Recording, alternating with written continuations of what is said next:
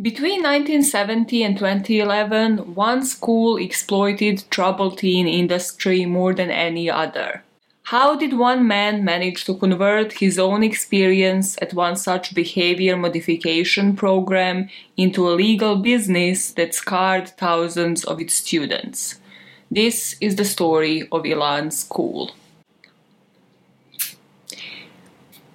What are you doing? Are you taking the energy out of people? That is truly what this topic is gonna do today.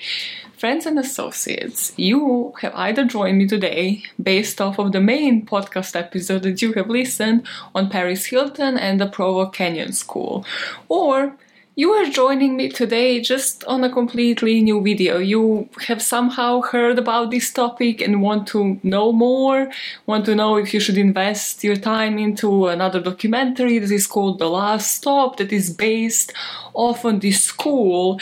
And to that, I have to say a couple of things. Yes, welcome. You do want to hear about this topic, you do want to learn more about it, especially if you like listening to dystopian kind of of stories. If you know you watched Hunger Games for specific reasons, that is that you can fully immerse yourself into a world, and then like when you get out of it, you're like, wow, this world feels weird. Or maybe Game of Thrones, you know, it applies to like multiple TV shows, sometimes Dexter, sometimes Money Heist, literally every single series that you watch. Yes, if that is what you're looking for, well, I hope I deliver on that front today and you do learn a lot more about Elan School.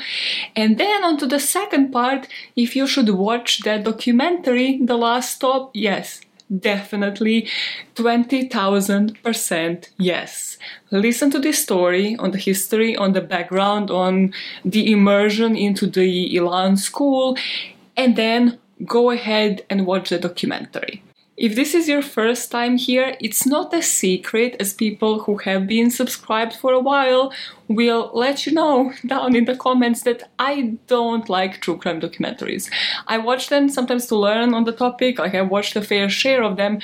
I just don't like consuming true crime content through them because usually they have an agenda and they miss out on so much information. This documentary is the only one the only one that I would recommend. Netflix documentaries need to move on, need to move the fuck away. When I tell you, I have stopped so many times during this documentary because I forgot to make notes. I was like, oh my god, I missed out on so much. Because I would get so in immersed like it would be so intense. It is so good. It's just incredibly freaking good. I sometimes watch for half an hour i'm like oh my god i'm doing this as a topic. Like i need to be making notes. I need to be making observations because it just literally places you there and it's so well done where the interviews don't take away from the actual plot, but rather it's all just done in a sequential way where it actually explains to you the whole process that all of these students would go through is just it's a masterpiece. I don't know how this thing isn't more popular. I'll put a link in the description box because I found it for free on YouTube, you know, and so before it gets removed, probably flagged by somebody, you watch it and you don't flag that channel, okay? it's like you watch it for free, you don't flag what you get for free. Also, it's like good quality. I don't know how they found that movie and then uploaded it. Probably some DVD thing. Shut it and let's actually dive into the topic. So, for us to understand Elan School and how it came about, we have to go about a decade or two behind in history to understand Synanon. What is Synanon? If I were to make a guide for dummies, how would I portray it? Well, the way I explained it to myself, and a lot of you are going to start clenching for those keyboards in order to type the angry comment down in the comments in a split second, don't do it. Stop it, stop it right now. So Synanon, it isn't a building, right? It isn't a place. It's a concept. It's a program in a way, it's a religion. It's how I think cults think about religion and propagating something. And that something is that punishment is therapeutic, that actually people usually drug addicts, the troubled teens need to be punished, need to be shown the tough love in order for their parents to get their children back the way that they knew them before the addictions, before them running away on the streets, before them parting it up. Now, the reason why I found it easiest to explain it to myself as a religion is that in religion you would usually have some sort of scripture. You would have Bible, Quran, etc. And then you would have the establishments where that message is propagated. Synanon, in a way, is more of a cult because there is no such scripture. There is no proof, no medical evidence that this had ever worked. And spoiler alert, it doesn't. It scarred thousands and thousands of students that have been on the other side of receiving what they are selling, of receiving what was propagated through Synanon, this whole tough love concept. But just like with cults, Synanon accounted on certain level of desperation, usually desperation by either the parents or the foster system, and it accounted on that to send them more and more of these students, for them to be able to spread the message that didn't really exist, that somebody just created in their mind, and then to propagate it, to make those establishments, to propagate that message, and in doing so, to make the most money out of it. To reluctantly go back to my religion reference with Synanon as it kept spreading, as people kept sending their kids, as the tuition started increasing, and as the foster system started placing kids that were younger and younger into those systems. Of course, then people who started being in charge in all of these institutions started taking their own spin on it. So, boot camps started arising, religious camps, the labor camps where you would just be working 24 7. Every single person who was in charge of it had their own spin of it, which also just goes to show how unregulated this was. Because if this was to be working, if people sent to these schools were to be receiving actual therapy and actual help, and by people I mean mostly teenagers, well, then all of these variations wouldn't be able to happen, wouldn't be able to stem away from one such program. Because of this, because of all of the variations, and because every single one of these institutions had found an actual loophole in order to make what people endure in those locations legal, a lot of these organizations still exist today. Provo Canyon School still exists today. Paris Hilton is trying to shut it down. Still exists. So even when Synanon as a concept, as the core of it, got dissolved in the 90s, its roots still remained operating through all of these different organizations. And for you to understand where everything stems from, we need to start with the original psychopath. The original person who thought that such tough love would actually work without any really valid reason as you're about to learn. So let us talk about Charles Dederich. Charles was born in Ohio in 1913, and there are a couple of things in his childhood that will influence all of his further decisions. When he was four years old, his dad died in a car accident, and his mom, from that point on, raised him as a devout Roman Catholic. He would be brought up to believe that if he isn't to go to church on Sundays, he is going to go directly to hell.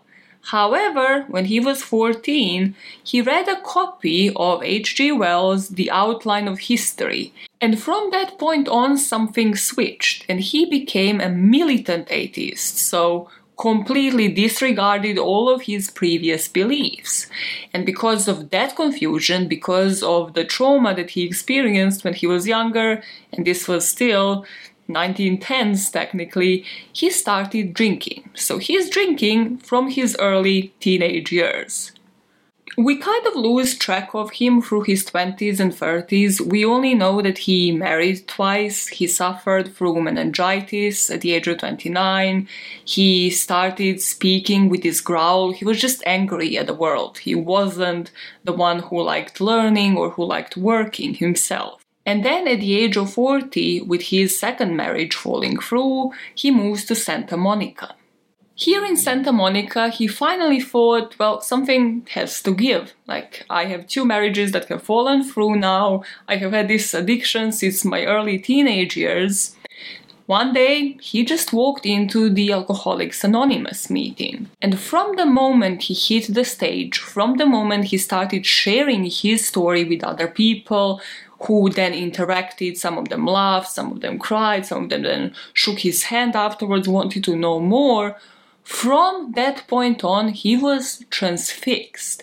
He kept returning, sharing his story. He said, like, if they allowed me, I would be the person talking each and every night, just sharing it, which, you know, is probably not the best idea. If you that is your thought process like other people need to share that should be also the part of the that should be the part of the healing process? What do i know? I don't know. I just hope that that is how it works. But that, that never popped as a red flag in his head.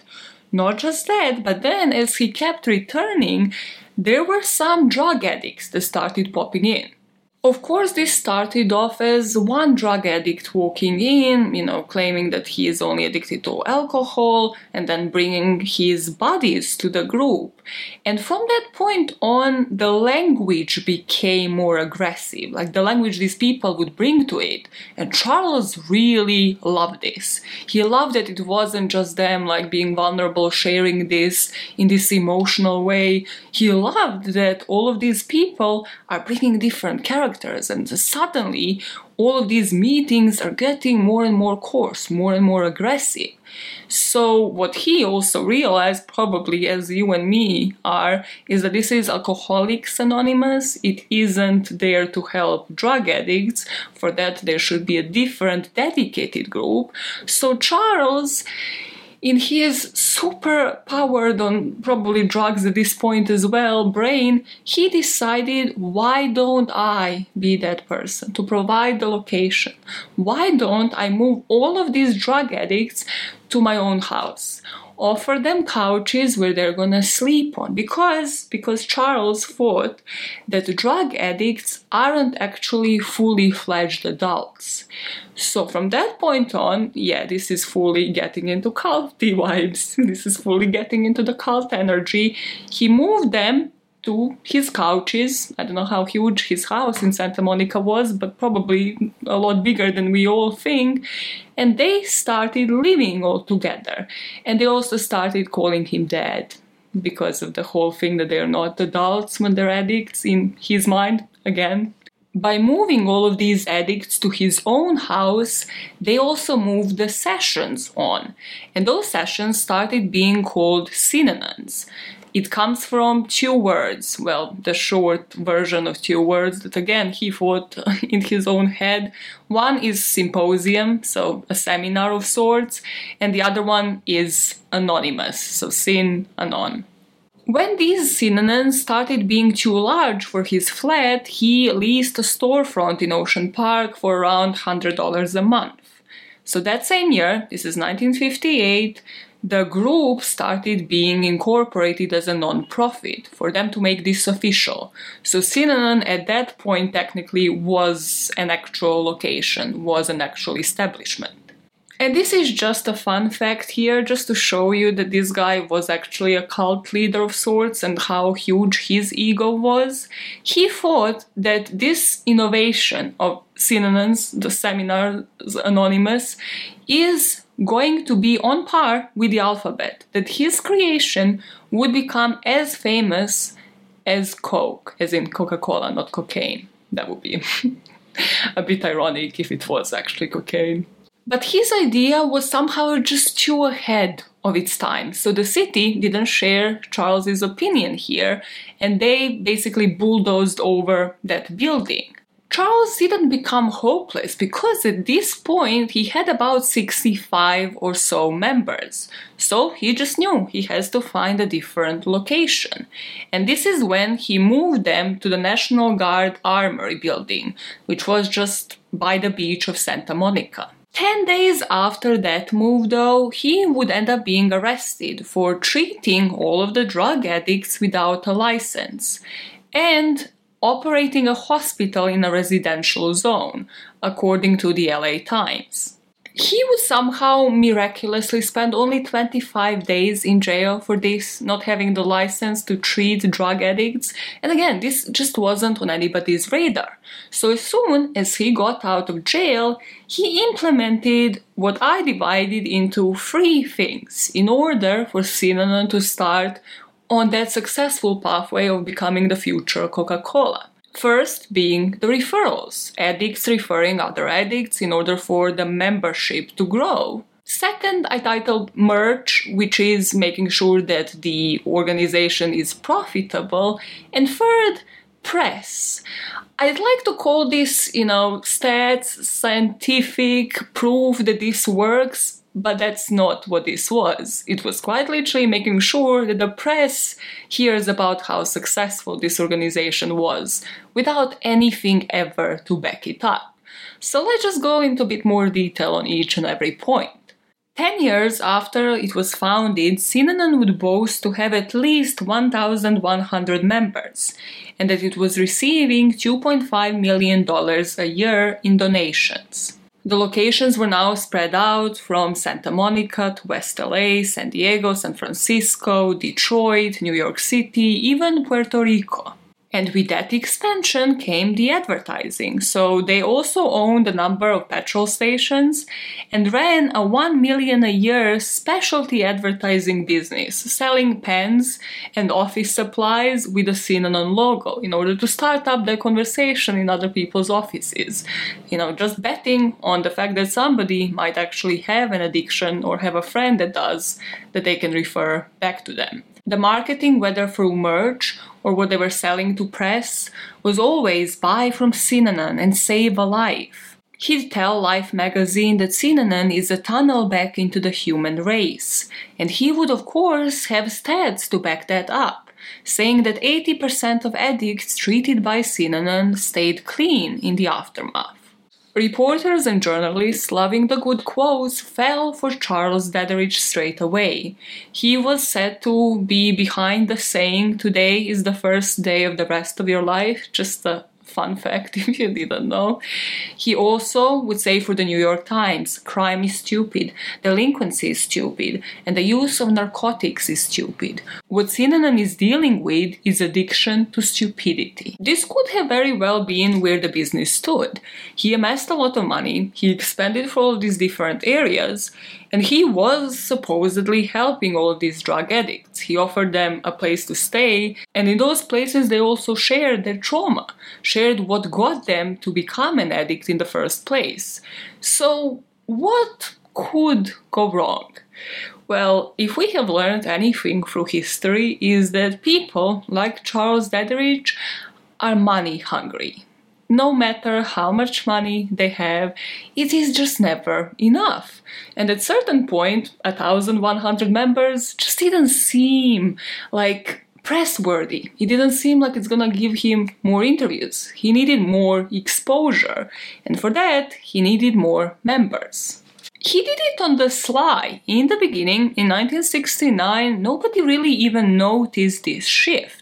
But this would be when this organization dropped the concept of graduation. So all of these addicts, as he is supported by that fact of 80%, would eventually, of course, not need his help anymore. They would be able to integrate into the society, find a new job, and move on. So that would be confirmed by them graduating the Synanon program. Throughout the 1960s, many new treatment programs have been launched in and out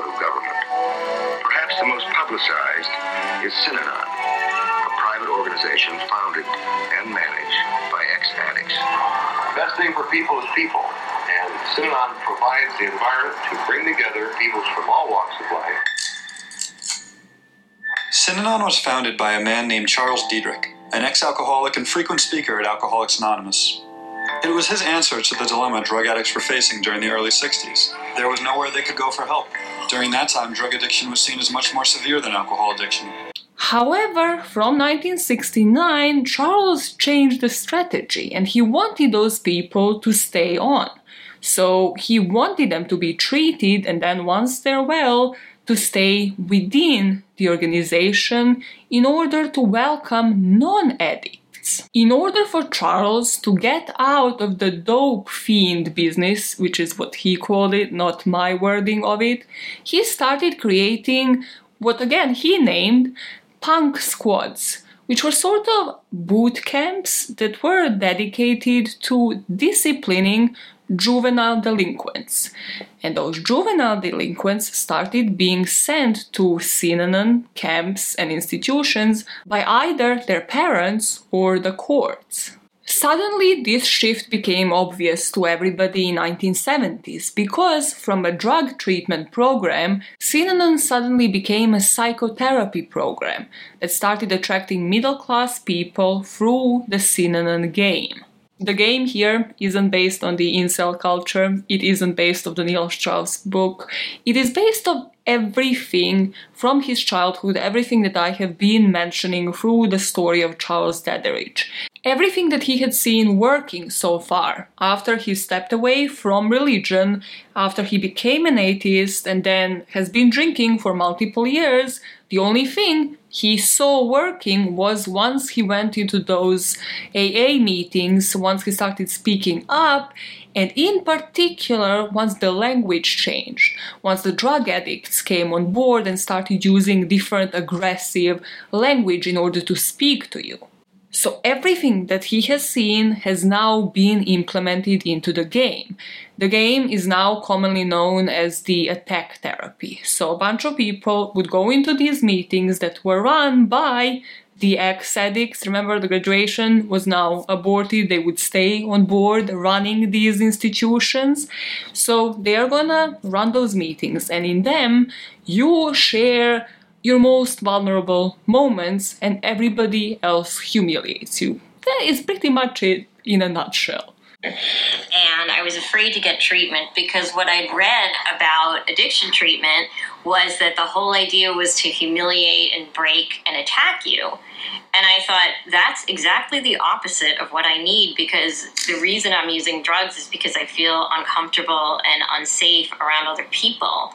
And so when I got into recovery eventually, I wanted to understand where did this idea come from that we should break addicts to fix them. However, because he is still running this as a cult with everybody living there together, with the ex addicts running the show, of course, there were some rules for you to stay because now it had more members, more rules had to come along. So by the mid 1970s, in Synanon, women were required to shave their heads, married couples needed to break up and take new partners, men would be given forced vasectomies, and a couple of pregnant women were forced to have abortions. So Diedrich came up with a solution using the 12 steps made famous in Alcoholics Anonymous, but with a new twist.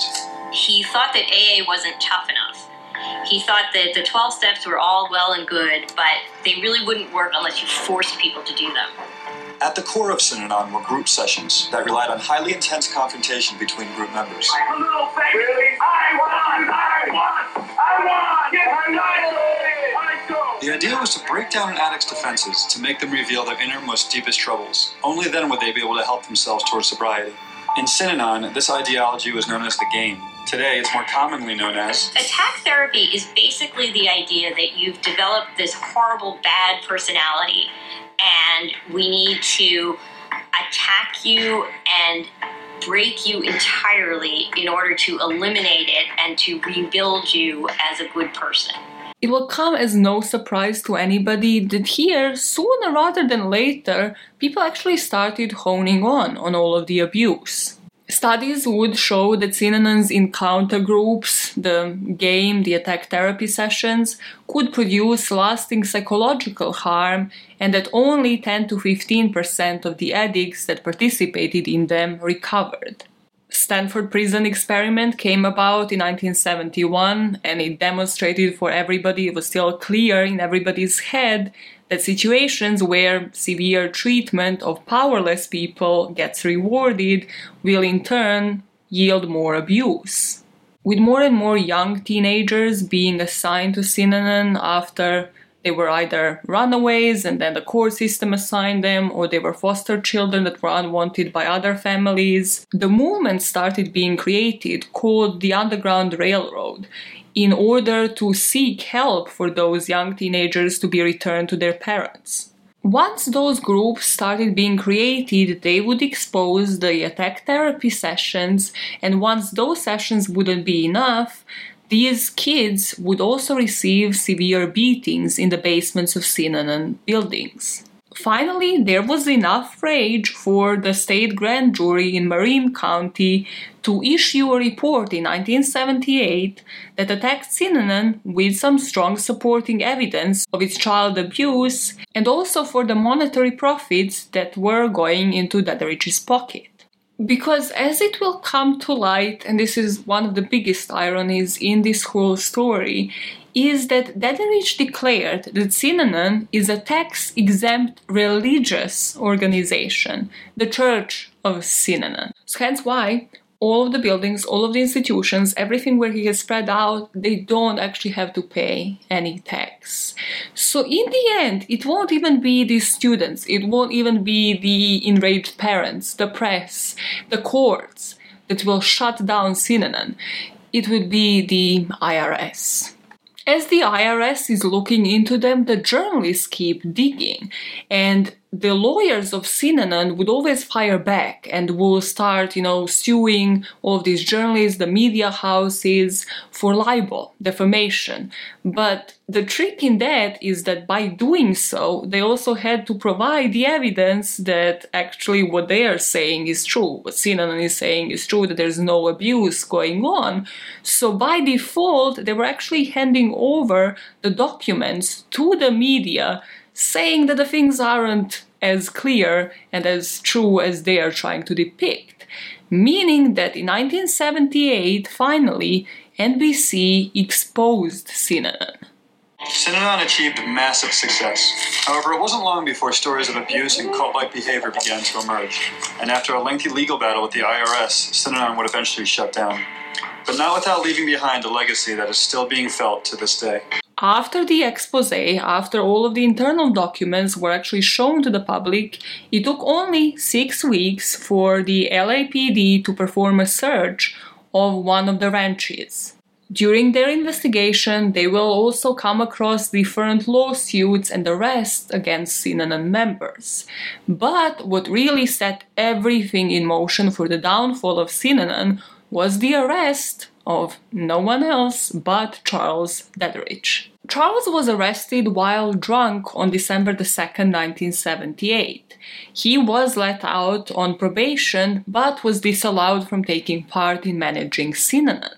And at this point, IRS is completely on their ass and they have revoked the tax exempt status of the whole organization asking them, what am I saying asking them, as if the IRS like formally asks, ordering them rather, Maya, to pay $17 million in back taxes.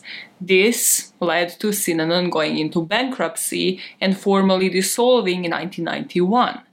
But by the point of this dissolution, by the point that it was shut down, the model, as I mentioned earlier on in the story, was widely copied across all of these organizations run by different people again mostly the ex addicts and people that didn't really have degrees in this area that weren't ever supposed to run one such business who kind of went free spirit on it so you will see the births of the seed in Florida, for example, in 1971, that applied Synanon's methods to teenagers. From Christian programs claiming that they can cure gay teens, through boot camps that were extremely successful through 80s and 90s, to behaviorist programs like the Provo Canyon School in Utah. All of these programs, fully supported by the government, continued operating. Some of them would end up being investigated and closed, but a lot of them are still open today, including one such program where the founder of Elan School is going to receive his treatment. After getting massive amounts of publicity, a major motion picture, you know, all the evening news, all the big media was saying how this is this wonderful cure it spread to New York, where Phoenix House and Daytop were founded. Daytop Village is typical of the halfway house concept, where the addict is slowly eased back into society, one step at a time. Synanon evolved into Daytop and other therapeutic the guy that will go on to become the founder of the Elan School will have the most nonsensical logic, but will also have some similarities with Charles Dederich, who founded Synanon. See if you can spot them. It is so essential and it's just imprinted in these people's childhood and it's just what they make out of it that to you and me makes zero common sense but to these people it just defines their whole future Joey Ricci was born on August 29, 1946. He was born in an Italian American family in Port Chester near New York. Ricci's dad abandoned him and his mom while she was still pregnant with him. And after he was born, his mom just handed him over to her parents to bring him up. Just like through his life, Charles was seen as a leader Joey had similar qualities. Among his playmates in school, he would be the one who would be gregarious, talkative, able to act as a leader, and many kids looked up to him as such. Under that layer, that glib of friendliness, lied the person that was thriving on power, on dominance, and didn't care who he hurt in order to gain it. Something that is prevalent in this story, and all of these people have, even, and a lot of you will disagree if you go on to watch that documentary that I recommended, people who are addicts and then become members of staff and then work as members of staff. It's just that huge ego, but also the huge ability to justify their actions to themselves and always have a cover, to always be like, well, you know, we are the church of Synanon or whatever. You're like, you're not even religious. What the fuck are you on about? It's just there was always a way that they could explain their actions to themselves that I find so bizarre. Like Joey has the answer for everything. I'll play as many recordings as I can throughout this episode. He has the answers to everything. It's just like, oh yeah, completely logical. And you're like, everything that came out of your mouth is actual nonsense. Like, how do you see this as a completely logical? Like, are we speaking the same language? Am I just an immigrant person here that doesn't really correspond? And that kind of translates to everybody, from those staff members to the founders, the co founders, the people that ran all of the other establishments once they would expand. Is just beyond but i guess you have to tell it to yourself. You have to convince yourself in order to believe something that there is no substance there is no basis for in the first place. From his early age Ricci developed greed for money. Nothing was ever enough and of course because he came from nothing really that meant he started stealing it from his friends so, through the early teenage years, he started engaging in acts of theft, robbery, and burglary. In order to prove just how tough he really was and how cool he really was, when he was 12, he also started dating his middle school science teacher and became promiscuous by the time he entered high school. He'd skip class, commit acts of vandalism, break into cars, bully younger children, torture animals, steal food from the restaurants, just for the sake of it after some time. But just like Charles had his alcohol addiction in his early teenage years that would leave the imprint for the rest of his life, Joey Ricci had two events one was when he was 15 years old. He was injured in a car accident and had to spend some months in hospital recovering. And then, because of the pain, he kind of got hooked onto the painkillers. This will seep over into his life after spending some time in the hospital, and eventually he will get hooked on other drugs. He would continue with his petty crimes, stealing money, in order to fuel now his drug addiction. Drug of choice for Joey was heroin. Due to this, he dropped out of school, and this is when the second thing that left the imprint on Joey, at least in my opinion, happened in 1967 when he was arrested, and this time he was arrested for robbing a mail truck. Because he could talk by this point, because he knew how to manipulate the system and he knew how the system worked, he talked his way out of a prison sentence and instead was sent to a rehab center in Connecticut as the part of his plea bargain. So that was supposed to keep him out of jail, and that rehab center will end up being Daytop Village. Here, Joey Ricci is going to get introduced to drug rehabilitation program and therapeutic residential treatment centers. And this industry is soon about to define the rest of his life.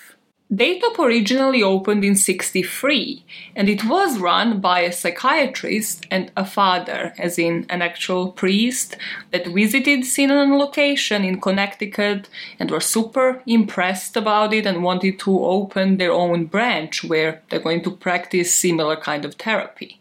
The acronym should stand for Drug Addicts Yield to Probation. But there are accounts, probably these drug addicts inside of those programs, just making jokes and making their own versions of that acronym that state that actually it should be Drug Addicts Yield to Persuasion or Yield to Others Persuasion because of the TOP at the end, and none of them really is a full acronym of that, but this program, just like Synanon, was truly based on peer to peer interaction. Here, Ricci would face a therapeutic community model, which was described as a supportive emotional community in which people feel secure but at the same time are held strictly accountable for their behavior. And according to Daytop and Daytop on its own, it is estimated that 85% of those treated by their program stay clean once they leave. Ricci would not only get out of Daytop by believing that he was their success story, and there were accounts that he was, but also really believed that he can do this on its own. He can be a leader in this type of industry. So in 1969, he married and started his own drug rehab center that he named Survival Inc. Due to the rampant drug use in 60s and 70s, this center soon started becoming flooded with patients. But that wasn't his only job at the time. Ricci found another outlet for his addictions. He started gambling, he owned a racetrack in Maine, out of where he would earn millions of dollars from horse racing. And even at this workplace, he would end up being accused by his employees of being abusive physically, emotionally. He was sued three times by the female employees for sexual harassment and death threats. And in a typical psychopathic style, he would also accuse anybody that criticized him. He would also ensure to tackle any labor unions that were organized in order to challenge his practices. To really add salt to the wound, this wouldn't be the first time, like the first red flag that should have popped up on somebody's system after this kind of man is also running a business that is supposed to reform others. But it isn't. He was on the FBI's radar because of his involvement with the underworld. Many people suspected that Ricci had ties to the organized crime syndicates, like the mafia, and because he was involved in the underground gambling establishments, extortion rackets, trafficking operations, he was also investigated multiple times by the FBI. So beginning of 1970s, Ricci is getting investigated by the FBI, mostly because they found a connection between the horses on the racetrack and how they were actually bought out by the Italian member of the mafia. So they were looking into Ricci for that. While that is Ricci's world, the whole country is swept by rebellious hippie subculture. Kids are suddenly revolting against the system that they were raised in. They're challenging the conservative traditions and they're fighting for more freedom for themselves. These rebellions would lead to problems with the law, involvement with drugs or sexual promiscuity, and skipping school or dropping out of it, which in turn led to the moral panic among the parents. These now desperate parents realize that this is beyond the age where they can just spank their child. They can just, you know, try to tame this kind of behavior at home. These children were young teenagers or older teenagers now, and they were kind of out of options. They just didn't know how something like this is supposed to be treated. This led many parents to believe that the way to combat this new rebellious attitude among teens is to forcibly correct that supposed behavior by enrolling them into these controversial alternative schools for troubled teens. And in one such culture, Joey Ricci finally saw the opportunity that he was waiting for. In 1970, he met a child psychiatrist, this guy named Gerald Davidson, and Gerald specialized in adolescent behavior modification programs, especially focusing on drug abuse and criminal versatility. Version of Daytop. And then he was introduced to Gerald Davidson. Dr. Davidson was a Harvard uh, educated psychiatrist. And they went up to Maine. What I understand, Maine had less stringent laws on who could operate and what kind of permits you needed. In 1970, Joe Ricci and Gerald Davidson opened their first facility in the small town of Sebago, Maine. They called it Elan One. And like Daytop, the program mainly focused on rehabilitating hardened drug addicts. Finally, Joey saw the way forward. He owed his own recovery to the Daytop program that he attended, and here, with this Harvard educated psychiatrist, he saw a way to found a school where he will be a leader, he will be able to manipulate the program the way that he wanted, and he will be a leading force in this new rehabilitation therapy that so many parents were desperate for. Elan is a French word that means energy, enthusiasm. We kind of nicked it from French, like we still use it back home in Serbia. Like when you say imaš elana, it's just like you have energy, you have the vim. It's, it's a bit too much. Like if you tell somebody like you got Elan, it's like you know, chill the fuck down a bit, like calm down. I have heard it many times during my life. Should come as no surprise. But this, in Joey's head, translated their whole mission. While Gerald might have been motivated to start one such school from the genuine wish to help the troubled kids, well, Joey's motivations were always of monetary sort. They were always about money and power. And he knew he only had to manipulate one person in order to start it with him. And that person just had to be somebody who was of the Harvard education, who had a degree, who parents would find trustworthy. Once he does that, once one such credible person is on board, he will then manage to convince everybody else, and that will provide him with a loophole for his sadistic fantasies to finally see the light of day. Because finally, he is about to have all of the power that he always wanted to exert over the younger, vulnerable generations, all of it legal as approved by their parents. Ricci chose to open Elan in the state of Maine because Maine had the least strict laws regarding such facilities in the whole of the northeast region of the US. This led to them buying the area in the rural town of Poland, Maine in 1974. It's literally in the middle of nowhere, in the middle of this wilderness, where he purchased a 33 acre area of land on this old hunting lodge. He cleared it out and then just made a series of trailers and buildings in order to serve for the purposes of this behavioral modification school.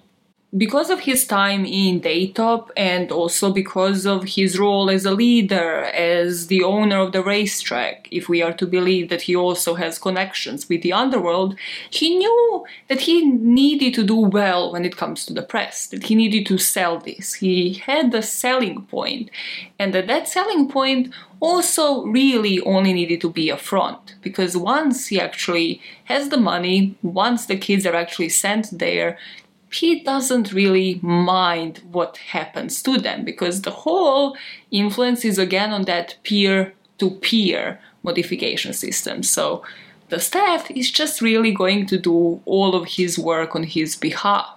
This means that throughout the years, Elan will be advertised in the newspapers, in the magazines, as this glossy, picture perfect thing. It's like a Hallmark movie. There's stables with horses, there's this beautiful building in the middle of nowhere. They sort of show the insides, but not really. It's like, oh, it's bunk beds, and you know, your child is still getting the hostel experience, but we are still reforming them, so you know, it's not luxurious. And the emphasis is is that it is huge. They're gonna be doing work, you know, getting the drugs out of their system, and that they're gonna be in the middle of nowhere, meaning they cannot run away. To deal with, put it that way. Adolescents are very shrewd. If you go into a hospital and you don't want to stay there, all you have to do is make an aggressive gesture at a nurse and you're kicked out. All you have to do is light your bed on fire and you're kicked out.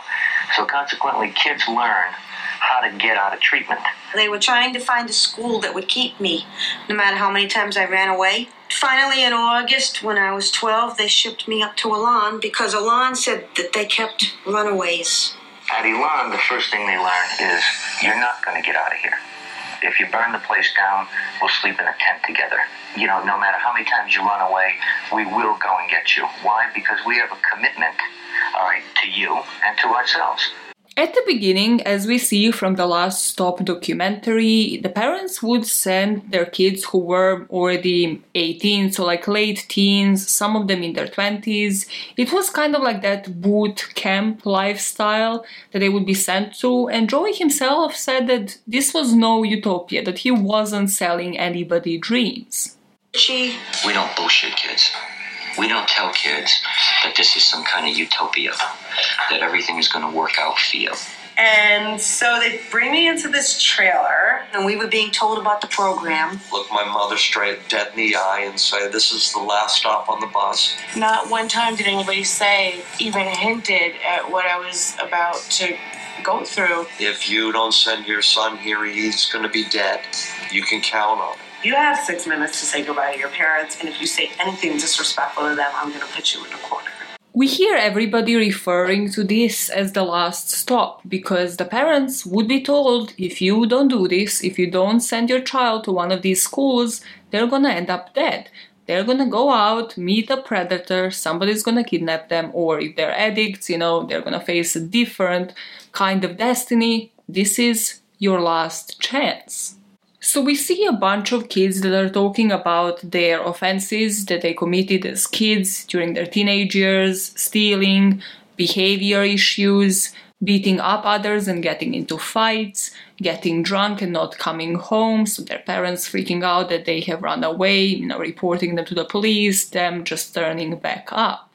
The most common issue that those first kids were sent to Elan for was still substance abuse. However, soon enough the tables seem to have turned. And the tables have turned because Ricci realized that if these parents have enough money, their issues matter enough. That could mean one of the two things, really.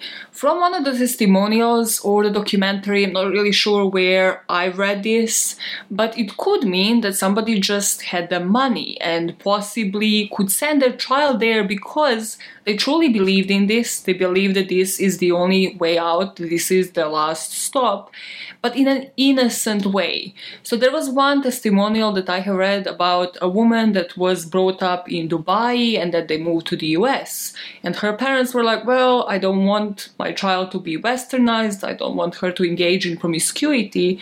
So we have heard about this school, you know, we've just read about it in the papers. Let's send her there for a couple of months. But the sinister side of it was that you could also have the money and your child could be simply even autistic back then, mentally ill, in need of actual support and treatment. It started out early, it started out drugs. And most of the people were 18 and older. As a matter of fact, they were well within their 20s. Most of them were junkies, and Elan truly was their last stop before prison or death. And then they were convinced that they could uh, take on other people. Runaways, a lot of runaways. Running away or being truant from school. Promiscuity, you know, girls that had gotten pregnant as teenagers. Uh, you're very violent offenders. You know, stealing cars, breaking into houses. Marty Maxwell was there. He was there for robbing banks. And to give the parents the benefit of the doubt, just like I have done when speaking about Paris Hilton, this was a the time before the internet the time before you can just google things and like see multiple reviews on the first page of google. Just like google reviews saying this is a no-go don't send your kids there. This wasn't probably even the time when you could just like ring up unless you actually have that kind of influence where you can just ring up the governor in the state and be like hey, what is your connection with this place? And even if you did, Joey probably made sure to have those people in his pocket himself. And on the other hand, most of those parents, over 90%, I would say, actually looked into this, like looked into this program and saw it as their last chance, as their last option.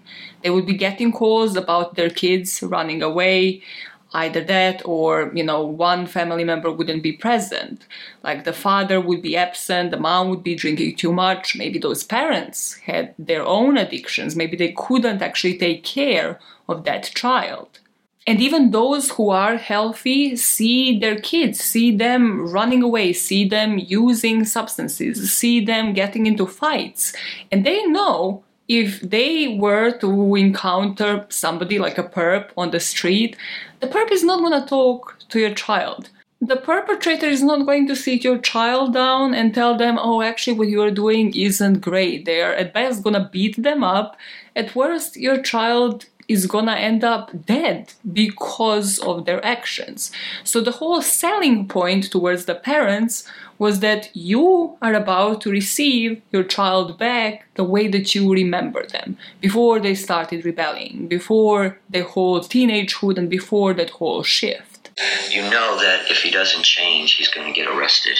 You know that sooner or later he's going to steal something to get money. I worried them a lot.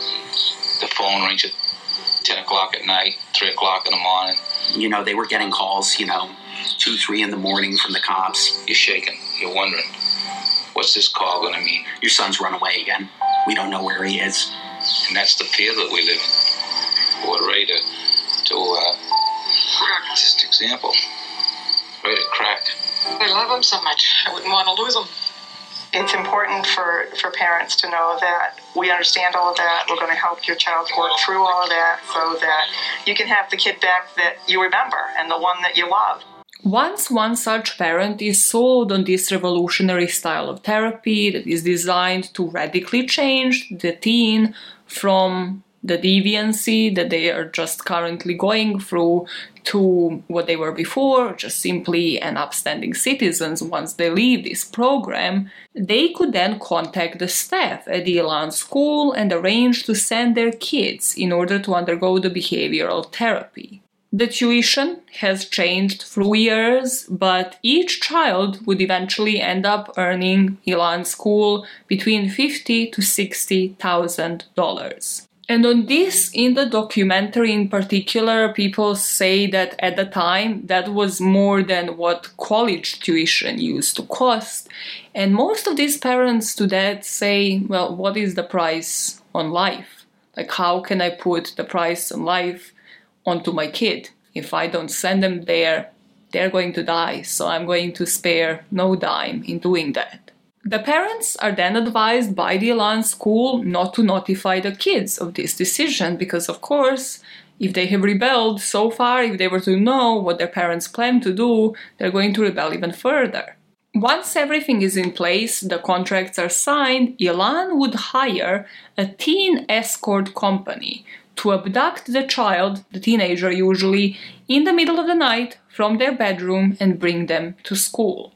This is legal, by the way, even today it is legal when it comes to these programs. So, with the element of surprise, in the middle of the night, a teenager would just wake up to usually two or more men that are gonna tackle them onto their bed, usually handcuff them, and then transport them into a van in Paris Hilton's case, like her sister Nikki remembered like her parents crying in the middle of the night and Paris crying, like hearing everything happen. So literally her parents were quite physically supervising this whole abduction.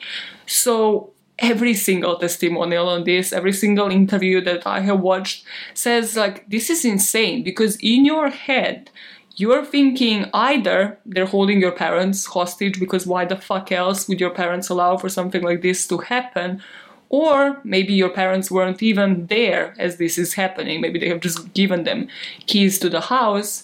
So you're thinking, I'm getting abducted. And the only reason somebody abducts a teenager is usually for sexual abuse or simply for somebody to be killed.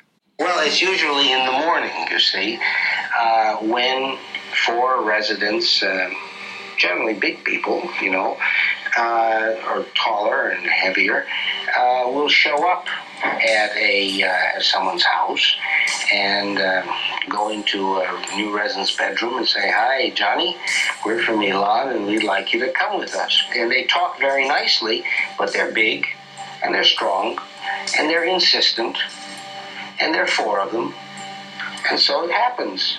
Usually, in these vans where they were abducted, they are either blindfolded or there are simply no windows in the back of the van so that they don't see where they're going.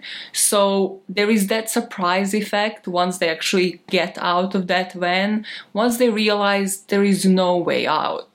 In the story of Paris Hilton and with so many other teenagers during that time, they would already go to some camps of that sort. You know, they would already go to either boot camp or something, and nothing had worked. Some of them would manage to run away from those. And here, like the horror that must happen in you when you realize, oh, I haven't just been kidnapped from my own house, but there is no way out. I don't know what my parents have just signed, like how long am I staying here? but nothing good is gonna come from this experience. And this is where the dehumanization begins. The student, as they're gonna be referred to from this point on, is quite literally thrown into the shower where they just have a shower, they're giving these clothes with no imagery, no branding, just bland. They have to dispose of all of their jewelry, anything that is personal to them.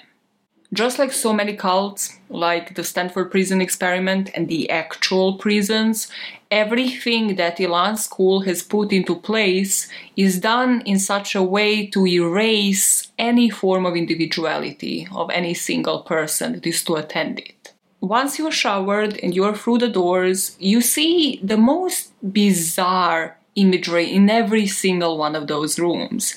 You see people doing menial jobs like scrubbing the floors, whether it is with a mop or with a toothbrush. Then in another room, you will see kids wearing signs hanging over their neck about how you should be humiliating them, what you should be calling them, and other kids just screaming at them. So I get in Elan and I'm looking around in Elan 7 and I'm like, okay, this kid is scrubbing the corner. This kid is wearing a fucking piece of poster board around their neck. This kid is in the corner. I see him in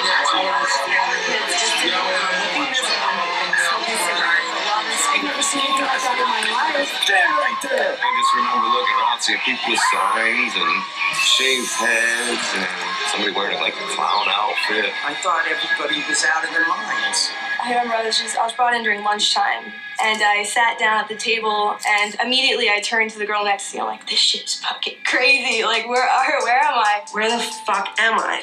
And apparently she was a, a non-strength immediately I got pulled into another room and I got dealt with. So I started crying, like profusely crying, Through a tantrum. I was like, I'm not staying here. I was like, I don't want to be here. Like, you made a mistake. Like, this is not me.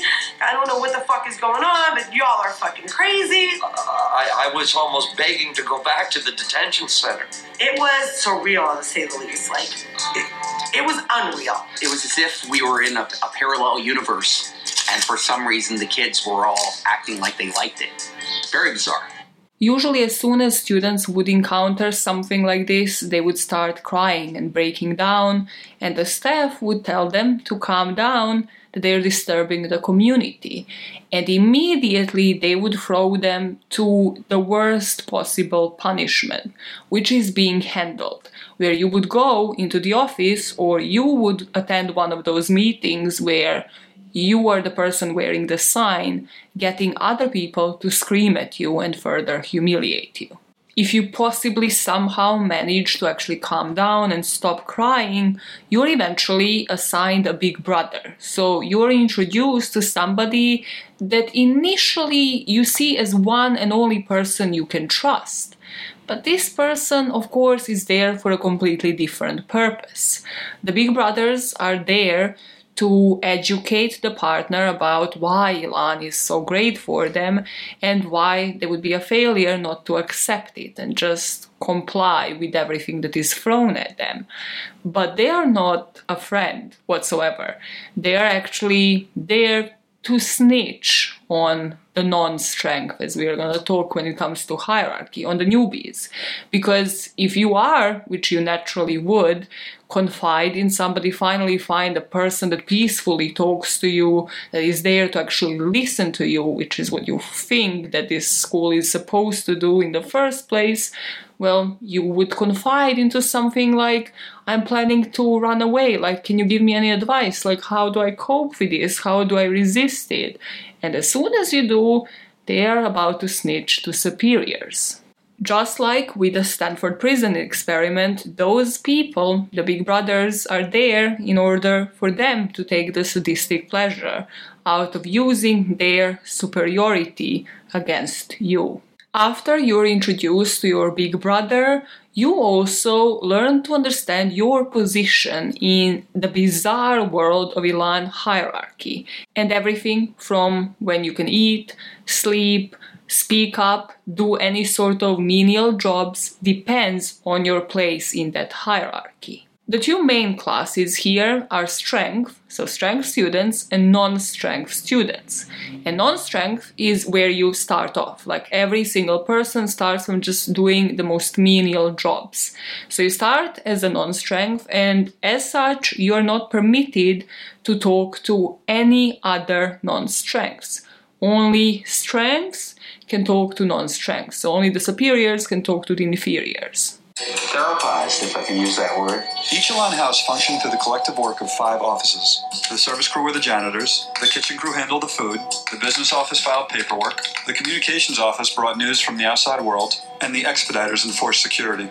Each office was managed by a specific hierarchy of positions that each resident had to work through in order to graduate the program.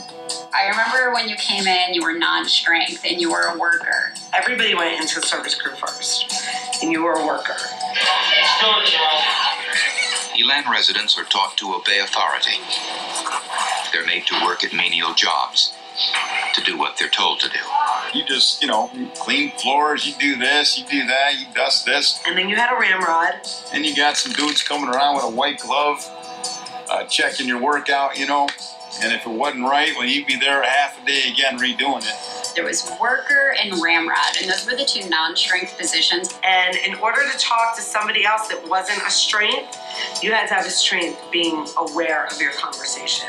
As you're at the bottom of the hierarchy, you need to go through all five offices in order to graduate, in order to get out of Elan.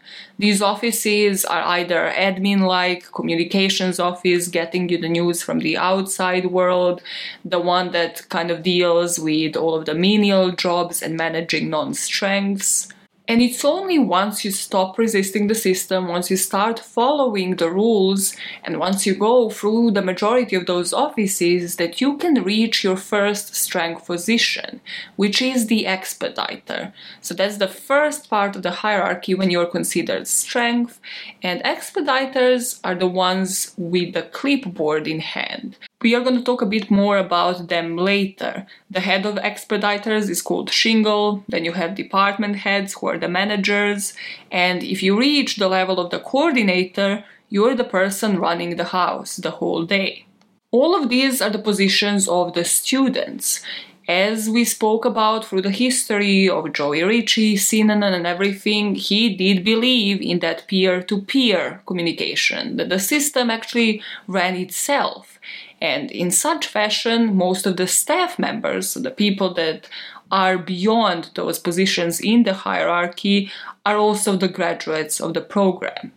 And this is all done because, in Rich's own words, he believed that the experience is the best way to learn. So there was nobody on the staff, let alone, of course, the actual students, who was qualified to actually run the whole reform school, the behavioral therapy part of it.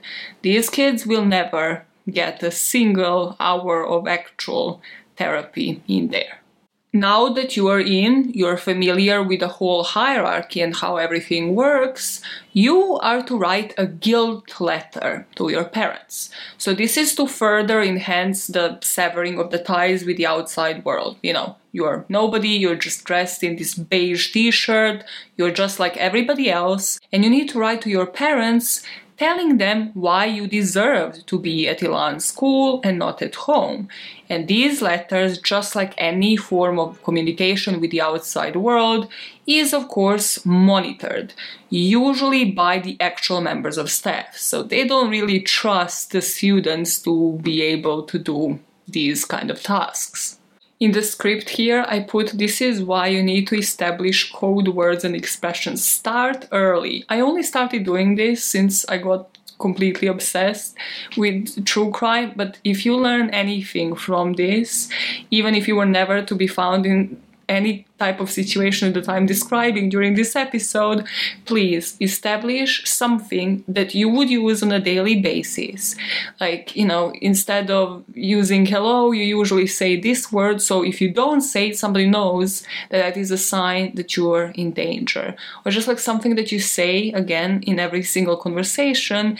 And then when either you say differently or you don't say that way, somebody knows you're being stalked, you're being kidnapped. Call the police. Establish it, please. If you learn anything from these code words are necessary. Because, of course, if the staff member suspects anything, you are to rewrite the letter and probably get punished after that as well. When it comes to the calls, the same principle would apply. First of all, you would have to earn to make a single call back home, and that would be a privilege. And then, usually, these calls were to be made from this isolated cabin with one of the supervisors hanging over your head, one of the staff members usually. And literally, if you were to utter a single word, try to warn your parents about the conditions in Elan school, they would immediately make sure to cut that line. As I mentioned, these privileges, quote unquote, had to be earned. You had to earn the right to write to your parents or to have a 15 minute weekly call with them that again could be cut off if you say the wrong word. And the way you earn that is again comply, comply, comply, try to break the least amount of rules. However, in Elan, the rules were made in order to be broken. Breaking of the rules was known as guilt. All guilt, no matter how small or insignificant, was punished in one way or the other. So you would be given catalogs, the rules would be written on boards everywhere around Elan. Let us go through some of them so that you understand what I mean by they were meant to be broken. You can commit a guilt and get punished for talking too quietly or talking too loudly, talking to somebody without authorization, talking to a non strength while being a non strength, talking too much, not talking enough, looking outside, looking at the floor. Sex, sex counted as anything. Looking at somebody of the opposite sex, deliberately avoiding looking at somebody of the opposite sex. Being attracted to someone, making any sort of physical contact, no shaking hands at all, having bad thoughts, then there are things like reacting to insults, reading or writing, not falling asleep or sleeping too long, laughing at a joke, looking up at somebody, smiling without permission, not smiling enough, swearing without permission, not screaming in those meetings when you're supposed to scream at somebody. You get the gist. What I meant was that these rules were impossible to follow and in that way they're meant to be broken. Because every single person every single student in there is meant to be punished multiple times a day. And here is where the role of the expeditors come into play Expeditors, you will remember, are the first level of the hierarchy class where you are a strength, and as such, they are privileged to start doing admin, to become somebody's non strength's shadow. Most of the roles of the strengths, once you get a different position, whether you're a coordinator running the show or the expeditors, at least from what I got from watching the documentary, are all admin based. Which you would think, like, okay, I mean, at least they're not like scrubbing the floors and being screamed at constantly. But they're also boring as hell. And there is a catch to that because I bet that nobody really enjoys going around with a clipboard, being somebody's shadow, having to write every single infraction, quote unquote, that they commit. So, expeditors will literally be following each and every one of these people, writing down whenever they commit a guilt. And the catch to those positions, as much as you want to move on from just doing menial jobs, being non strength, being screamed at constantly, is that if you don't report enough guilt, that in itself is considered guilt at Elan. So if you don't report enough infractions in a day on a person, and that again is a biased kind of opinion that is decided upon by your superiors, then you are the one who gets punished. So let me walk you through that procedure. Let's say an expeditor is your shadow. They're following you around with a clipboard, they're noting it down, everything is literally divided there for them to list any sort of infraction. Once they do, they book an incident. What that means is that you are being picked up from wherever you're at, whatever you're doing, probably just actually scrubbing the side of the wall with a toothbrush, and you're walked into the office where about four people are just screaming at you how shit are you, you're not gonna progress, etc. etc. Making sure that they blow the most trivial incidents out of proportion so that you don't do it again. These sessions and any sessions that are the punishments of the guilt are called learning experiences, and they are built on the object humiliation. They can be, and you want it to be, going into the office when somebody reports on you and like a couple of people screaming at you. It will break you psychologically, but with time, you'll learn that that is actually the least violent and just the least torturous method that they established at Elan.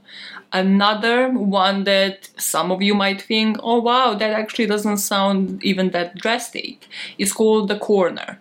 And it is literally what it says on the tin. Like, remember if you were a child and your parents told you to go and like sit in a corner or just stand in the corner, or maybe that was a method that they disciplined you in school, and you would quite literally just stand in the corner and look at the wall. But here, that would last sometimes for months. There are kids that would, for six months, just either sit on a chair or stand. And that was literally what you would do the whole day. You had the option between sitting and standing. You can't talk to anybody else but the expeditor, the person that is literally noting down how you're acting in a corner. The levels of punishments increase with your time in Elan. You would think once you actually know what they count as guilt, once you improve your behavior, that they would decrease. But that will be contradictory because they don't want you to reach that last stage. They don't really want you to graduate because then who is gonna get off on torturing these young children? They don't want you at that point. So at some point, once you learn what guilt is, then they would make rather order for all of these students to write down their guilts on a piece of paper. And then that would be like, I'm attracted to somebody. Like you would write whatever you really want, and obviously they're teenagers there. So usually they write like, oh, I hate doing XYZ task, or like, I'm attracted to this person. And then they would take those pieces of paper from those students, show them to the administration, and in turn, the administration is going to use that information to humiliate or blackmail those students. The administration would thrive on those guilt surrounding sexual promiscuity. Sometimes you wouldn't even have to confess because you are craving human touch so much. Even if you were to just like hold hands with somebody for about five seconds in the lawn, you would be put in a costume, like an actual costume. So, like short shorts and like a skimpy little shirt. Basically, the intention was to dress them as a sex worker, and then you were to pose in one of the meetings in front of everybody with a poster saying, Ask me why I'm a whore. And then they would have to ask you why you are a whore and humiliate you further. They had other costumes as well. If you were to innocently suggest, oh, we used to have a dog at home, so like, why don't we have pets here? Well, then you would be dressed as a dog and would be only allowed to bark for a couple of days. If you were to complain of the living conditions, for example, like, oh, I didn't get to shower in hot water or whatnot, like, I'm not eating enough, then they would place you at an actual dumpster that is on the location. There are pictures in this documentary of kids living out of those dumpsters for two weeks. Dumpsters and actual designated costumes to work towards humiliation are usually reserved for the escapees most of the time you don't even actually get the chance to escape. First of all, you get a sense that you're in the middle of nowhere, so you know that there is no point, but also because everybody's controlling at all time. You literally have a shadow there 24 hours a day. But referring back to those rules, things like being sad, looking outside, or thinking about escaping, which nobody can read thoughts. We are all on the same page on that. So if your expeditor is like, hey, I believe they're thinking, they're having bad thoughts, and their thoughts are about escaping, well, that's enough for you to be considered a split risk. And if you are a teen that is designated as a split risk, you're given shoes without laces, and you're forced to wear bright yellow shirts and skimpy little pink shorts.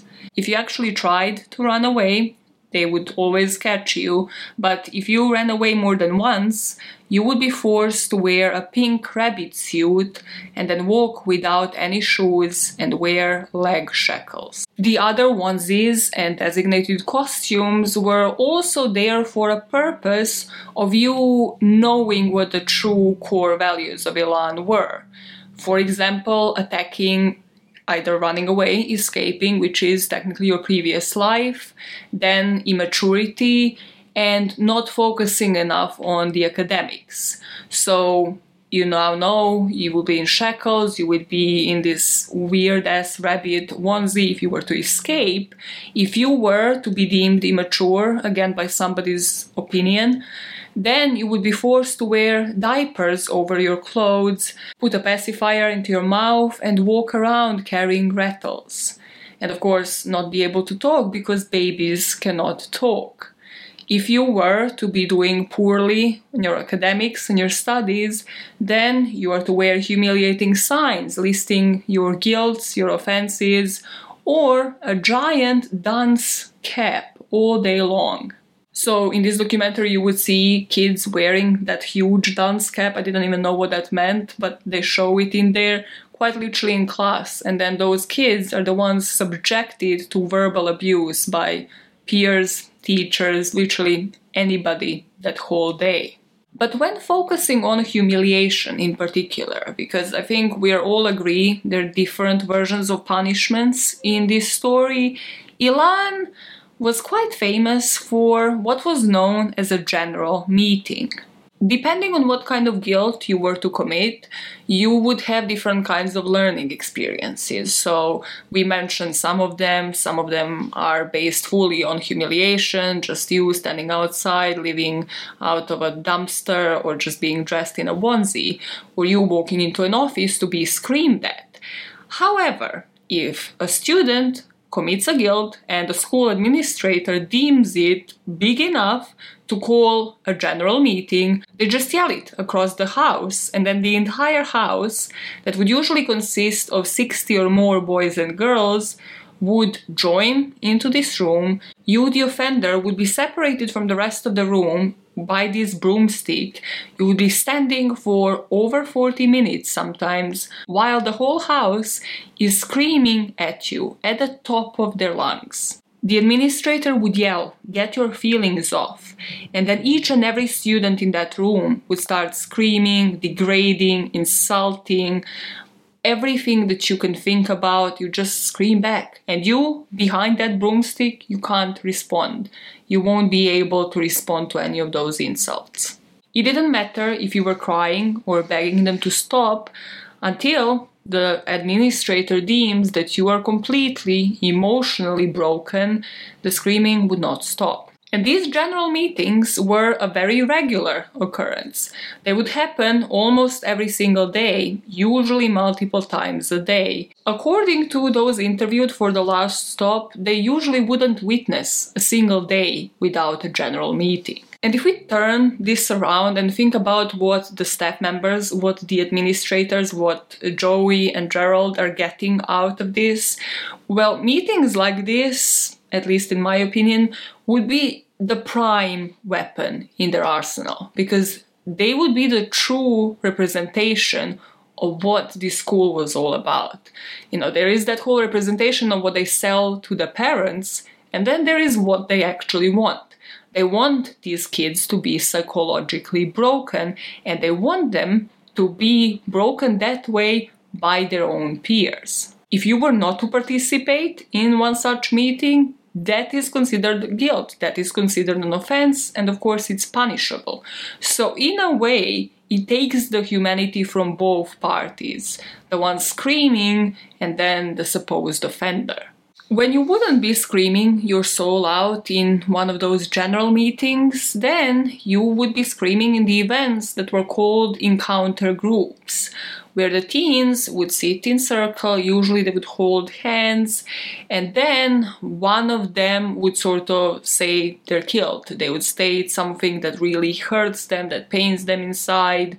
There's this clip from the last stop where she's saying that she's lonely and that she's in pain because of that.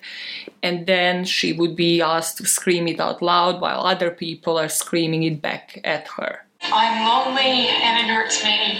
You would think about a feeling that you had that made you sad, I'm lonely and it hurts me. that you felt bad about. Think about what goes on inside. I'm lonely and it hurts me. Let's go. I'm scared. I hate my father. Uh, this person raped me. I'm lonely and it hurts me. It was trying to go to your most inner child. I'm lonely and it hurts me. The hurt, I'm lonely and it hurts me. the wounds just left unidentified. I'm lonely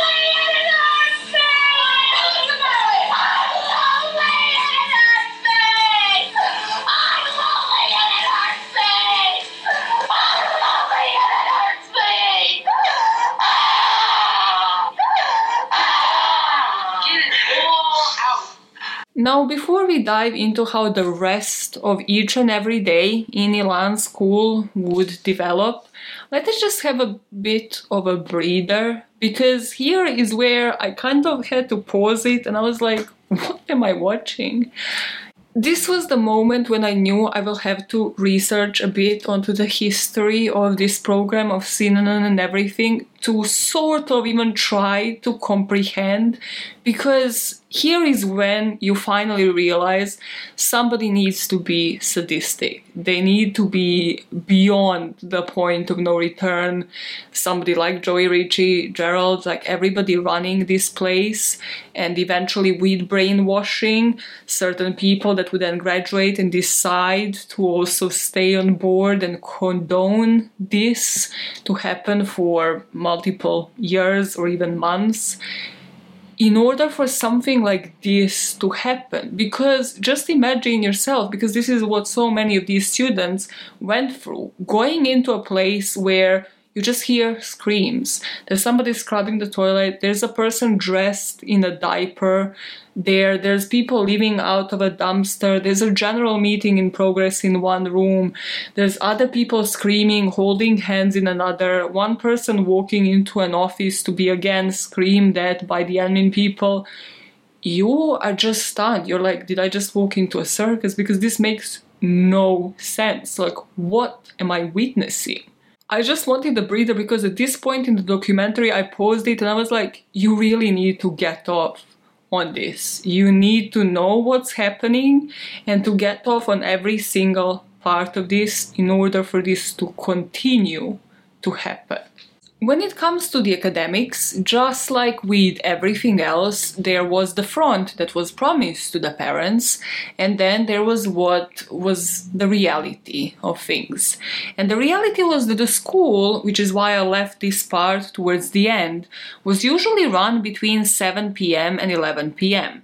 So usually it only lasted for four hours, and students would be told to grade their own work, there was no music class, there was no art class, no tests, no group projects or tutors, and the school didn't really supply them with any material, no notebooks or like study books supplied. Just like with everything else, the importance here wasn't for you to be educated, for you to actually get out and be this upstanding member of the society the whole point was that in this whole La La Land, in the Elan's own world, you earn everything as a privilege. So even to go to school, you have to earn to go there. You have to be on a certain level of that hierarchy.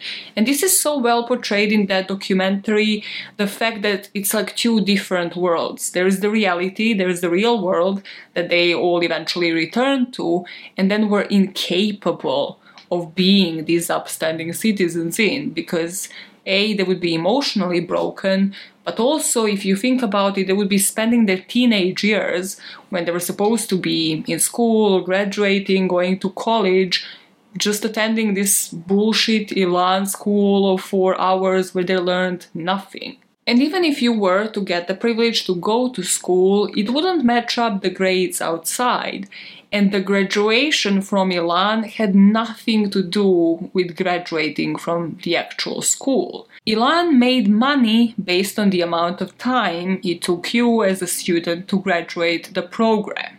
And students had to have the minimum of seven promotions before you even were considered a candidate for graduation. Each promotion would take a minimum of three months, and 90% of the kids never even made it past the fifth promotion.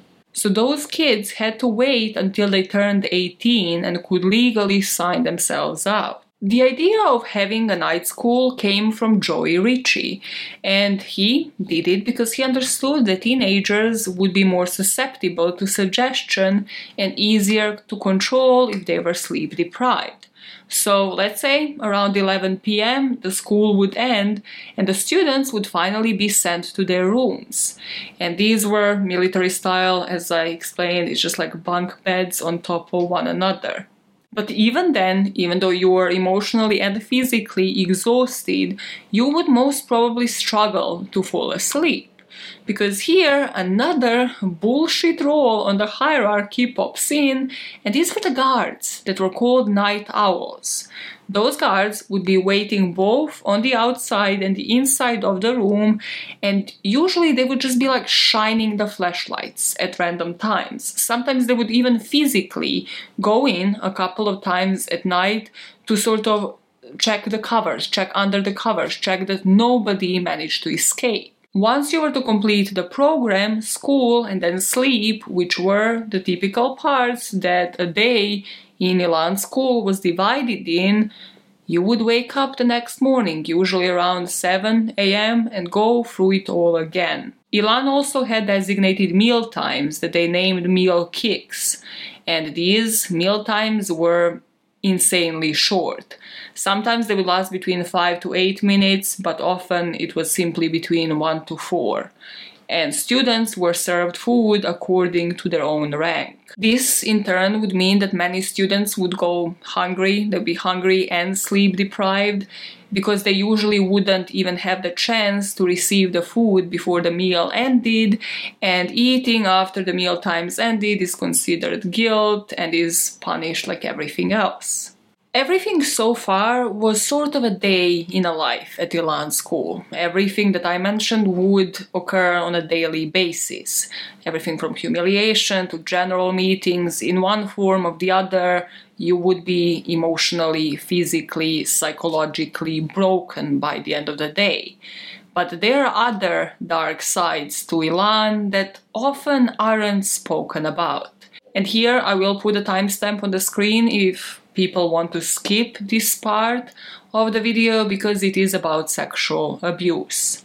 There were different forms of sexual abuse that were reported at Elan school, and in short, nobody was ever charged for any of it, including Joey Ricci, who was responsible for most of it. In the documentary, this specific part isn't mentioned as sexual abuse, but in my opinion, it definitely should be.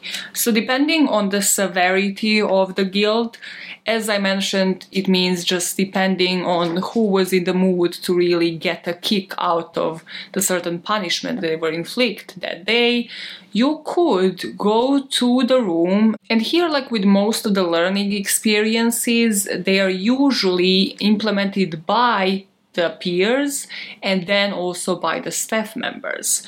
So the last stop mentions multiple times that you would get spanked. If you were acting in a childish way, you know, you would either end up in a diaper being displayed and humiliated, or you would go behind closed doors and according to Joey Ricci, you would only get two to three spanks with a clipboard, one of those that the expeditors would be using. But of course, the situation here was much worse. There was this really talented woman that was featured in the documentary that drew all of the caricatures, that drew all of the comics in a way of her time there in order to cope with trauma. And she even published a book containing them. And she would draw these really graphic ones displaying that depending on who would really take turns, depending on how sadistic people were, sometimes they would be using special pedal boards. Sometimes they would have nails on them so that the people on the receiving end of those spankings would really be in pain. She was in the middle of a nervous breakdown, so they spanked her. That's one resident spanking another resident, and it's done with a ping pong paddle. For the first two years that I was there, they would spank with a clipboard. Clipboards, um, hands, anything, yeah. Uh, usually, a person won't get spanked more than once or twice. Usually, when they use a paddle, they may have four or five people spank a person like three to five times each. They'd have the students lined up, five or six of them, and they would each have to take a turn at paddling the wrongdoer. So she was being spanked repeatedly in wet pants. Well, when they spanked me, I mean, they didn't have to spank me, so I turned black and blue. Simple as that. I mean, that was just one time after another. I was so sore I couldn't sit down. In other cases, male staff members would be exposing themselves in front of female students, repeatedly asking them how she feels about it. And the staff members condoned this because they said it is the part of their rehabilitation process, calling it love therapy. Just as a proof that if staff members condone it, not only will you not be charged, prosecuted, they're not gonna call the police on you, but you will also be promoted, was the case of a guy called Ronnie Evans. He allegedly raped one of the female students in the woods when they were both enrolled in school and despite of being disciplined because again he was a student you know sex is guilt and whatever well he was not just not charged, but he was made a staff member by Elan only months later. But the worst of the worst here would be when it was condoned by the school's own owner, the person that is supposed to reform that is supposed to protect them. And here there were allegations that both Joey Ricci was involved in sexual abuse, that he was himself abusing girls, and then once they were to report it, he would make sure they were subjected to repeated general meetings, verbal abuse, or months in isolation as a punishment on wanting to actually report the incident to the police and the outside world, or he was facilitating it. A former student mentioned this incident where he said that Joey locked two teenage girls in a room with two boys who had criminal records for rape. Because at this point, as we have learned, the school was taking just anybody off the streets. And Ricci told the boys to do what they want with the girls. So they were sexually assaulted. The same person that reported on this later said that these girls were actually made to stay in that locked room with their assailants for a few weeks, enduring repeated abuse. If you're joining me beyond that timestamp, thinking that this is where I'm gonna talk about how this was all uncovered and how the school finally went into administration, we aren't there yet because we are yet somehow to talk about one of the worst punishments that Elan School could provide. With general meetings, the whole core of that punishment was for students to be so deprived of any form of interaction, any form of expression of their frustration during their teenage years when they're super hormonal, when they're so pissed with their conditions there because everything would result in guilt and you couldn't insult people back. So that was the whole core of going into a general meeting for people to finally actually scream all those frustrations out at one person. Eventually, that just wouldn't cut it because the sadistic people that were in charge of these students knew that they would also be physically itching to fight somebody to express their anger, and that is where the ring filled in the gap. In order to ensure that somebody is actually itching for that violence, usually they would make sure that a non strength is working against the strength. So, for example, a non strength can be caught trying to escape, and then their big brother, the shadow that is supposed to monitor them and prevent that from happening, is punished, and they're doing manual labor. They're back to day one. So, they would be pissed and they would want to fight somebody who caused them to be in that position. It comes as no surprise when you know Joey Ricci's background of gambling, betting on horses, that the ring fights would usually be advertised as entertainment. They would have everything that a usual boxing match would. Moderators, umpires giving play by play updates on the matches, you know, that whole communications office would suddenly have their time to shine if you were high up in the hierarchy, you could even place bets on different matches and wager money on how many opponents a student could fight before they are defeated. You're probably thinking now, well, that's not how a boxing match works. What do you mean multiple students are going to be sent in? Like, isn't it one on one? No.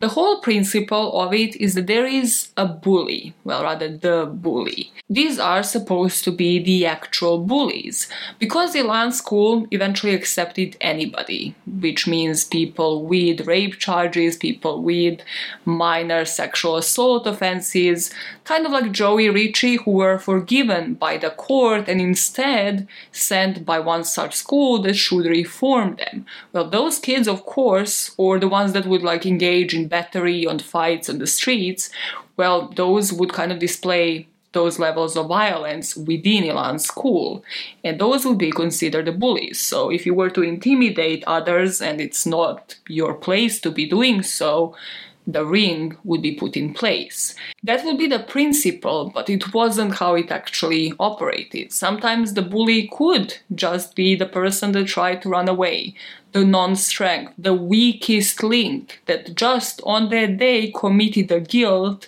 and somebody wanted the ring to happen. Somebody wanted to possibly just bet some money on how long it will take to beat this poor kid up. Okay, which uh, everybody misinterprets. It's it's not a boxing ring. It's a ring of human people. Elan's boxing ring was used as a last resort therapeutic tool. Uh, I once heard a staff member refer to it as an exercise in futility, pretty much to prove that violence will get you nowhere. The ring was used for bullies. If you went in the ring, it's because you physically threatened somebody. Any kind of violent action resulted in the ring. It occurs within a general meeting. They have, uh, let's say, 10 students, 15 students form a circle. You would literally form a human circle around someone. And the bully is introduced as what he is. In this corner is the bully who's trying to turn this facility into a detention center. The whole house would again go into the room, they'd take the chairs out, they would form a human circle, and the bully and their opponent would be given gloves. The whole point is that the bully cannot win. They're not allowed to rest, but their opponents can. And if the opponent would get tired or beaten up, then somebody else would step in and take their place. And you never won. We never allowed the bully to win. You might win one or two rounds. No, I didn't even try. I just went down my lid like this. You might beat this person, and you might beat that person, but they keep coming. They keep coming. They keep sending a fresh person. And when that person got tired, they would send somebody else in. You were boxing six, seven fresh people. So, like, if you actually fought, you'd really get beat up. Yeah, well, it's sort of, you could say, a kill situation. As everybody is expressing all of their bottled up emotions in this ring, everybody that is put in wants to beat this bully up. And if they are injured enough, if they can't fight anymore, sometimes the administrators would hold them up for them to be beaten. So it will come as no surprise that the ring took a terrible toll on everybody. A lot of them suffered permanent brain damage or just PTSD. But also in 1982, the abuse within the ring took a life of a 15 year old student called Phil Williams. Phil Williams, just like so many of the older generations that went to Elan school, came from foster care. Because if you're a foster child and they find you a family, read a reformation school that will keep you there until you're 18 here, well, Joey Ricci is gonna get his payday. Phil came from a broken family. When he was nine, his dad was sent to prison for beating up his mom. And after that, Williams grew up in foster care system with his sister, and he was sent to Elan because of his constant fits of rage when sent to Elan, he would take this anger out and he was the one who would constantly speak back to staff. He just didn't care about complying. So one day they put him into the ring and he was beaten so badly that he ended up dying. But the school told Phil's family in the end that he died of a brain aneurysm and no charges were ever filed. The reason why we have all of those recordings, the old footage of the ring and also the old footage of a person with a dance cap sitting in a class, everything that you're seeing through this documentary and through this episode, is because NBC made the whole report in 1979. And you would think that would be an expose. They would go speak to the students, actually see the real treatment, and finally the school would be shut down. But that is far from the truth. This reporting by the NBC was titled For the Child's Own Good, and it painted Ricci and Elan School as mentors and teachers that seek to rehabilitate troubled teens. CBS 60 Minutes called it a revolutionary new type of therapy that could steer troubled teens back onto the right path. And if you're wondering whether the state of Maine knew of the abuse, you know, once people actually either graduated or rather turned 18 and could legally sign themselves out, they probably spoke of the abuse, and they did. And it did reach the police reports, it did reach the state of Maine, and a total of 11 investigations were conducted, but none of them ever resulted in criminal charges, and no action was taken against Ricci or the school administration. And this combined by the NBC's reporting of it, even though from what I've seen from the old footage, they sort of shared Joey Ricci's version of events, you know, the fact that it's just two slaps, or, you know, yeah, it is humiliation, but it's not as extreme because they didn't portray everything that came out when the Last Stop documentary did, was completely legal. And that is why it wasn't considered as serious. The beatings, the verbal and mental abuse, the corporal punishment, the humiliation, all of it, whether or not corroborated by dozens of witnesses, dozens of people that have experienced it, was legal. But what wasn't legal was murder.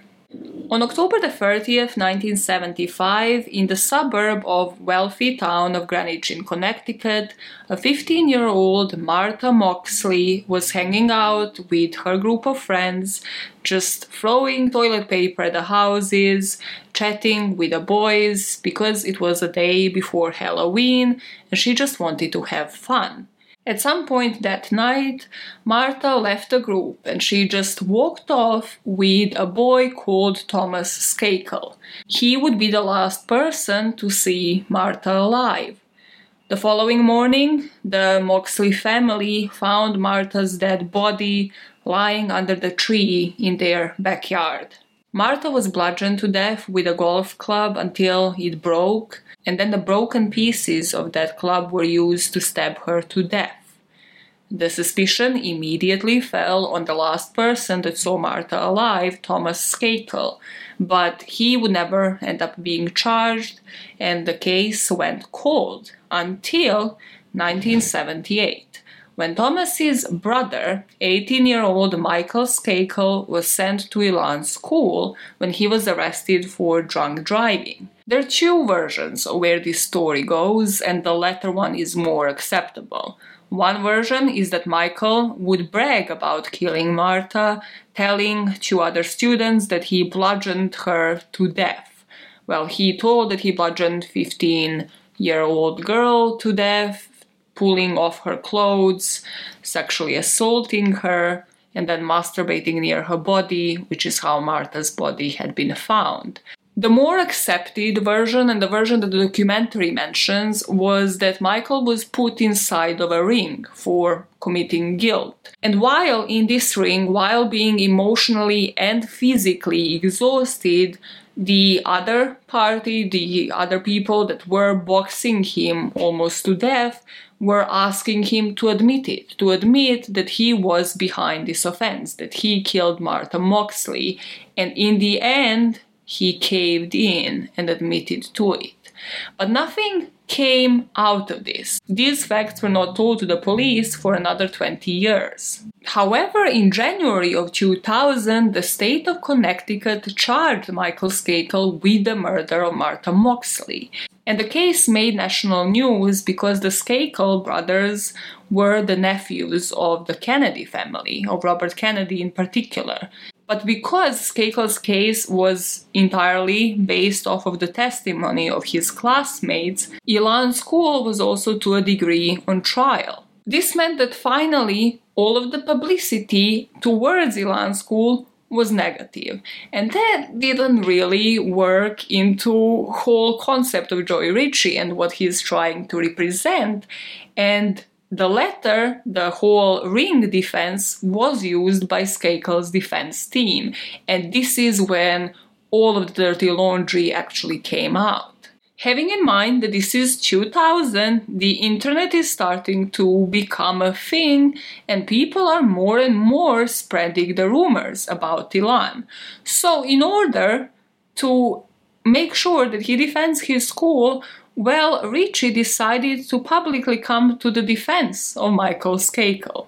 He said that the allegations that Skakel confessed to murder while in Elan school, this whole ring thing, is absurd. And he didn't do this because he believed that Skakel was innocent. Rather, he was just trying to keep the attention away from the school and for the public to focus still on this trial and the person that is being prosecuted for it. But in the middle of all of this, karma got to Joey Ricci before the fucking court system could. Because he was diagnosed in June of 2000 with a stage 4 lung cancer. Because karma doesn't give people the same sentence that they have inflicted on others, barely seven months after his diagnosis, Joey Ricci died in a hospital in Maine. He was 54 years old at his death, and the person that was to inherit mostly the mess rather than the actual school, because upon this trial, because of the Kennedy connection, nobody really wanted to send their kids to Elan any longer. After Ricci's death, his wife inherited all of that. Her name is Sharon, and she took it over, but she didn't really understand like how bad the whole situation was. By the time Sharon implemented her own reforms, such as abolishing the ring but still using corporal punishment, also still using general meetings, which is kind of mental torture in itself, Michael Skakel was convicted and sentenced to 20 years in prison for Martha Moxley's murder. And this in turn meant that all of the controversy surrounding the Elan school wasn't about to die out. For each and every good report, for each and every attempt that Sharon tried to say something good about the school, there were now about hundreds of reports saying the complete opposite. And soon they even had some stats to back this up after so many people came forward stating their abuse. Out of 117 students that were sent there one year, upon their release, 70 of them ended up being arrested. And that further proved and just consolidated in everybody's minds that there was never any medical standards of evidence, proving that one such therapy that Joey Ricci established in that school has ever worked. But the human experience beyond that school is what really gets to so many people. So many people in this documentary describe that upon release, of course, you go back to meet your friends, meet your family, you try to push it behind, you try to put it away, but then after a month, you realize you have no idea how to live in the actual world. You were supposed to be in a certain grade of school now, but you really can't go back with the knowledge that you have acquired in Elan. You're supposed to get a job, but Elan didn't teach you shit. So a lot of them just fall back right into their addictions, into what got them there in the first place. And even if they try to pick up from where they left it off and go to college, go to schools, usually college because they're 18 and over, there again, they don't know how to focus on education, so they go back to partying because they have missed out on it for some of the best years of their life. All of that eventually gets to them, and once they feel down, They hear the voices from the general meetings. They hear all of the screams, everybody humiliating them, belittling them, saying how unworthy they are of love, of really anything else, anybody taking care of them. One of the more famous people that went to Elan school was Ben Weasel, who was the founder of the punk rock band called Screeching Weasel. He was sent there as a teen, and he also said that for two years he was simply just abused and dehumanized. And that led him just like with Paris Hilton and Provo Canyon School, to again channel all of that trauma into a certain part of their life and become super successful, but on the other end, it just seeps into their day to day life. And Ben said that he suffers from chronic anxiety, panic attacks, and agoraphobia, which is when you're feeling that you are in prison and there's no way of escape. With these stories finally being heard and with the rise of internet, another platform that was just founded was Reddit. In 2005, Reddit was founded and it quickly became popular for exactly that people starting threads and then other people chipping in, sharing their own opinions. For five years, between 2005 and 2010, Reddit had dozens of forums dedicated to Elan School where former students discussed their own horror stories. They started spreading the word, educating people on what actually happens in those schools, and then because all of them were also based now in different states and also were spreading the word, they organized petitions, getting their representatives of each and every state, urging them to take action to shut down Elan and to put the end to the abuse. And finally, on March the 23rd, 2011, Joey Ricci's second wife, Sharon Terry, announced that Elan School would be closing down. At that point, it only had a couple of students remaining, so on April the 1st, 2011, they dismissed them and it finally shut its doors for good. Nobody, not Sharon, no other staff member, no teacher, quote unquote, no administrator ever faced any criminal charges in connection with their time at the Elan school. To this day, although we can celebrate the closure of one such school, although we can celebrate that people have come out of it, that there weren't any other casualties, at least that we know of, there are so many people that were responsible here that are just walking free. And that is the horrible, insane story of the Elan school. There are some stories where, you know, I research, I record, and then I edit, and you can kind of move on from it. You can kind of close it into this drawer. It still lives in the back of your head, but you eventually move on from it. This just isn't one of them. I will probably rewatch the documentary again at some point in my life, probably multiple times, just because of how well it was done, but just also how fucking insane this is. And something that I mentioned in the main episode on Paris Hilton and Provo Canyon School, and that I can't just remove off of my mind, is just how easy it would have been for people in power, for people who actually have this amount of money to send these kids to schools, you know, for the first generations and then even later. I'm not talking here about foster children, I'm not even talking about courts or just somebody ending up in the system and then being sent because they were from the broken family but the rich people, the people with clout that had connections, that could have, you know, picked up their phone and just called somebody, been like, give me a background on this Joey Ricci guy. Are all of the people under him accredited? Do they all have degrees in this area? Am I sending my child to be educated?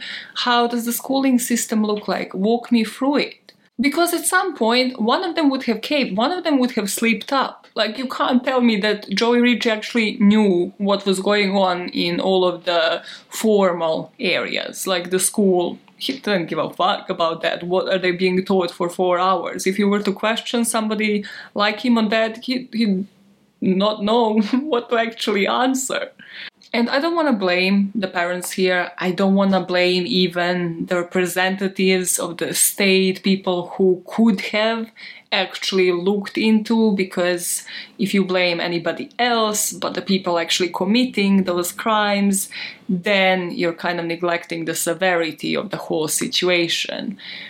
But again, why do we only find out about the tip of the iceberg when people actually went there? Actual news organizations went there and they were just like, oh, everything is completely fine. Like, how do we not see through these layers? Because it allows for this form of systematic abuse to continue.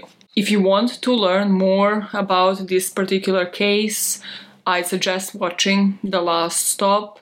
I suggest watching Liz Wakeford's video on Martha Moxley case because I think there's even a two-parter. She has just like broken it down really nicely and it goes of course in a lot more detail than me spending a couple of minutes here just telling you the information that was pertinent to this case. And I'd also suggest listening to either my episode on Paris Hilton or watching her documentary This is Paris, signing the petition to close the Provo School, that will be in the description box, and just educating yourself. Like, does your state, like Utah, Maine, whatever it is in that area, basically have a school like this, and what you can do to make sure that they end up being shut down? And in doing so, you are gonna be step by step making this world a bit, tiny bit of a better place. One motive, one reform school for troubled teenagers shut down at a time. I shall be seeing you later. Merry Christmas. Oh yeah, posting this on Christmas. God, God help us all. Actually, God help us. This is Christmas. Wait, is this week Christmas? I'm listen. I'm, I don't know calendar. It is what it is. Fuck it. It is what it is. Merry Christmas, everybody. This is depressing. This is. So you need to start actually scheduling this. Oh God, Merry Christmas. I'm so sorry. I'm actually sorry.